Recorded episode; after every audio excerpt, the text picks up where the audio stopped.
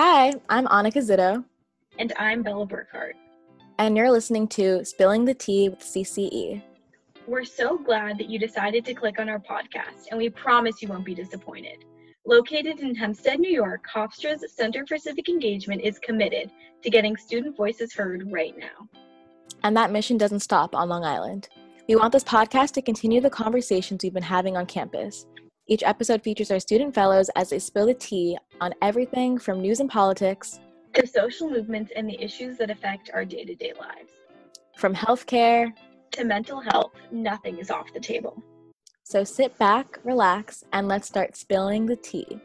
Hello and welcome back to Spilling the Tea with CCE, the podcast created and led by fellows at Hofstra University's Center for Civic Engagement.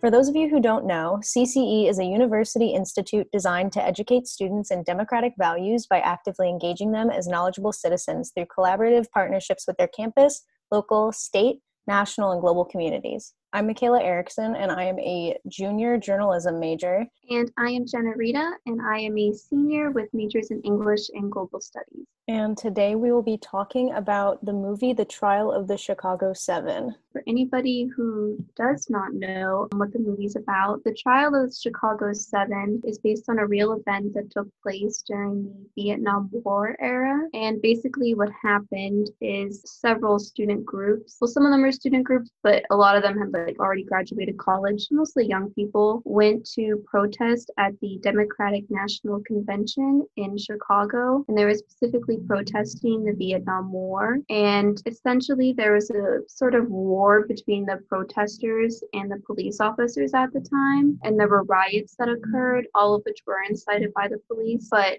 after the protests ended and everybody sort of returned home, the United States government basically tried to play it off that there'd been like a huge conspiracy to do like super intense rioting against the police, and that the whole thing was formulated by the leaders of several of the groups that had come and protested at the event, and they put all of them on trial. There's originally 8 of them. It eventually goes down to 7, but they're protesting all these young leaders and in what is essentially an extremely unfair trial. But yeah, I don't know if there's anything you want to add to that, Michaela. No, that was a very comprehensive synopsis of the movie. Mostly what we wanted to talk about is just how relevant this movie was even today. Like, this happened back in 1968, but almost all of the issues in the movie just mirror a lot of today's issues very, very similarly. Specifically, like, I know a lot of things that came into my mind related to the Black Lives Matter movement and just how people and like police officers alike have just seen these protests in such a negative light and tried to paint protesters fighting for basic rights and just anything as a very negative thing when that's not what it is at all. Any thoughts from you on that? Yeah, it was super interesting to see in the movie how racist the court system was at the time. Like, one of the protesters who's targeted is Bobby Seale, and Bobby wasn't even part of any of the rioting or major protests. He just gave a speech at one point at one of the mini events that happened and then went home, but because they were trying to pin as much as they possibly could and as many young people as they possibly could, the Black Panthers were of course targeted. And it was interesting viewing in the court system how whenever the other Black Panthers attend the trial, they can't sit together in the audience because that'll intimidate the jury. So they have to break up and spread themselves throughout the room, and they can't wear their hats, which were symbolic that they were party members. Wasn't there like a young woman in the jury itself, and like somebody within the trial was trying to frame one of the members of the Black Panther Party as like threatening her to like further push evidence against them? It was just terrible, just the lengths that they went to like make sure he could not justify his actions when he didn't do anything in the first place. Yeah, and his name is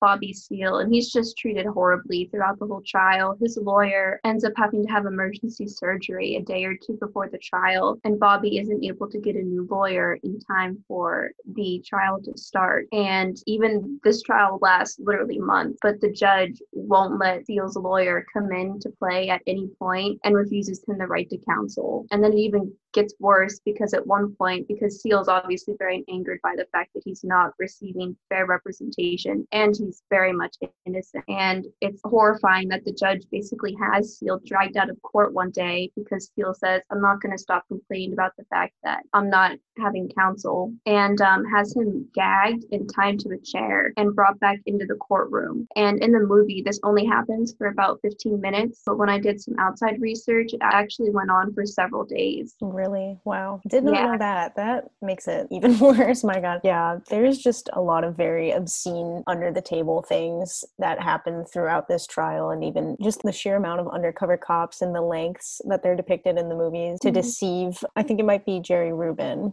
who was like seduced by the one undercover cop. That whole storyline with her and just how much she did to really infiltrate, not even their process, just everything she did was wild to me. Yeah, no, the whole situation is so incredibly frustrating to watch the trial because so many people are so obviously innocent. And they even mentioned at one point that two of the people who they brought in, they know are innocent, but they brought them in because the jury will feel less bad about finding the other people guilty if they can let off two of them. So like that was absolutely horrifying as well. Actually, Bobby Seale, because of his treatment in the court, a mistrial ends up being declared for him personally. So that's how it goes from being the Chicago 8 to the Chicago 7, because what was happening was just incredibly racist, and eventually the prosecution's like, you can't be doing this, so a mistrial is declared. The other thing we wanted to talk about for a little bit is how the movie sort of relates to today discussion about the court system. We're doing this in 2020 right before the election, and Amy Coney Barrett was just put into office, and there's been a lot of discussion about stacking the courts. I think in context of the movie, it like relates to how the judge that handles the trial is incredibly corrupt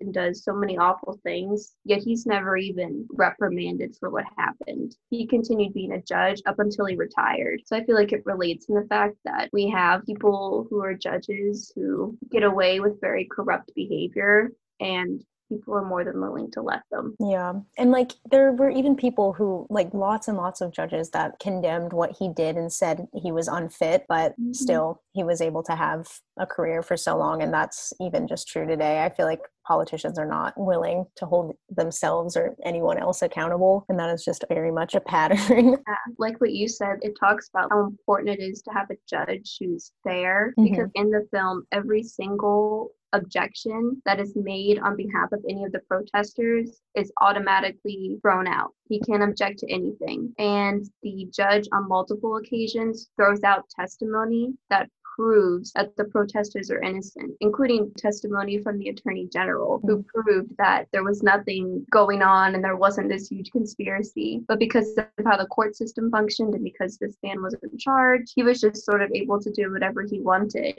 And it even said at the end of the film that the lawyer who represented the protesters was actually held in contempt 28 times for his objections. So even the lawyer wasn't granted freedom of speech in the court space. Just the way they like treated any time they tried to like defend themselves as just them being combative or just not complying with the process was just an excuse to just draw it out even further for literally no reason whatsoever. Absolutely. I think another interesting thing to perhaps talk about the film is the protesters themselves. Yeah. So the protesters, Bobby Seale is from the Black Panther Party. We also had two who were from Students for a Democratic Society, two from the Yippies, which is the Youth International Party. And then you had the two random guys who were there just as sort of throwaways. The jury, of course, feel less guilty.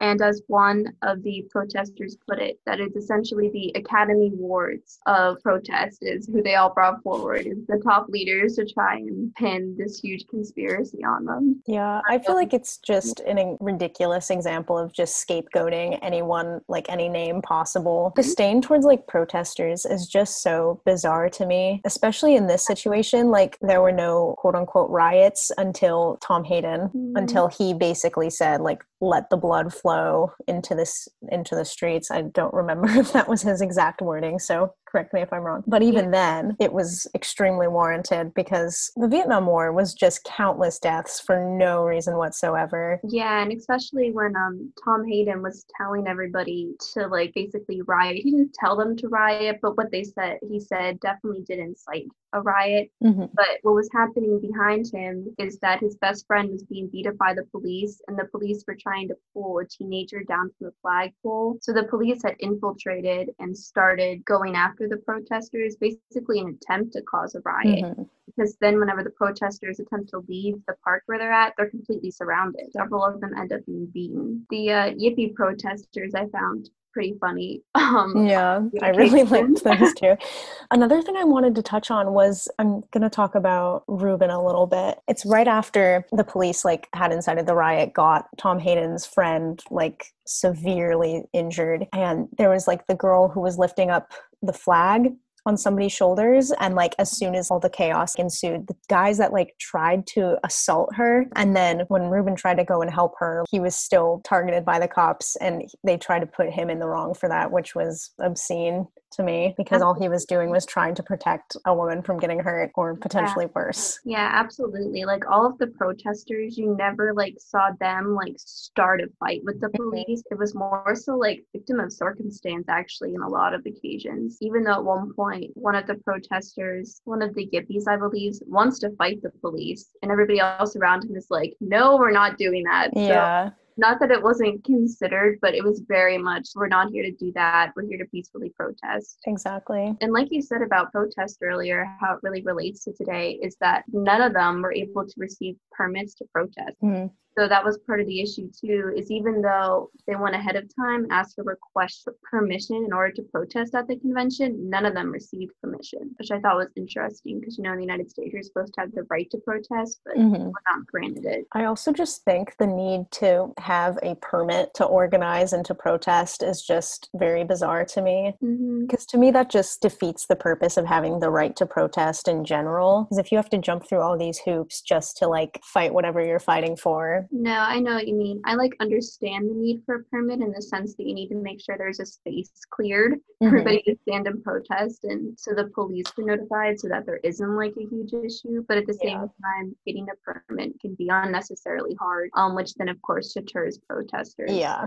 It's not as easy to obtain one as it should be. I think the Yippies kind of shot themselves in the foot, though, out of all of them when it came to requesting a permit, because they asked for one not only to protest, but also to play rock and roll and for the right to public fornication, which the permit man did not go for. Yeah. So... And they were definitely the comedic relief in the movie, which was needed. But if anyone were to be rightfully, I guess, in trouble for their actions in court, it would be them, just because of the sheer lack of professionalism. But still, they didn't need to be there in the first place. So their behavior was warranted. Yeah. They even come to the court one day dressed up in judges' robes. And when the judge makes them take them off, they're wearing police uniforms underneath. Yeah. So they were definitely playing with the system. I think in part because they knew they were going to lose. Yeah, it was very interesting what happened with them. And I think the most shocking thing was at the end, one of them became a stockbroker. Really? Yeah, at the ending credits, it sort of lists where all of them ended up later in life. And one of them worked on Wall Street. And I just thought that was so ironic. Yeah. What he did was actually empower young people with his role on Wall Street. So it wasn't as a turn to the corporate side as it seemed. Yeah, that's interesting. But it was interesting, and that's what he decides to do. Yeah, I mean, democracy does win in the end, technically, because they do get a retrial, but they're able to appeal what happens. Even though they do go to jail for maybe a year-ish, they are eventually released and acquitted. And Tom Hayden actually was a member of the Senate, I believe, or the House of Representatives for some years. So they all went on to eventually live their lives. Thank you so much for listening. We hope you join us again to discuss combating most of our world's most pressing challenges. Thank you. That concludes this episode of Spilling the Tea with CCE. Thank you so much for listening. Be sure to connect with us on our social media. You can find us on Instagram, Twitter, and Facebook at Hofstra CCE, or visit our website at hofstra.edu/CCE. If you'd like to join in on the conversation, be sure to tweet us with the hashtag CCET. That's hashtag CCETEA. The music you've heard this episode was written and composed by Ethan Tauber. Fun fact, it even includes the chord progression C, C, and D. We can't wait for you to join us again on our next episode. Thanks for spilling the tea with CCE.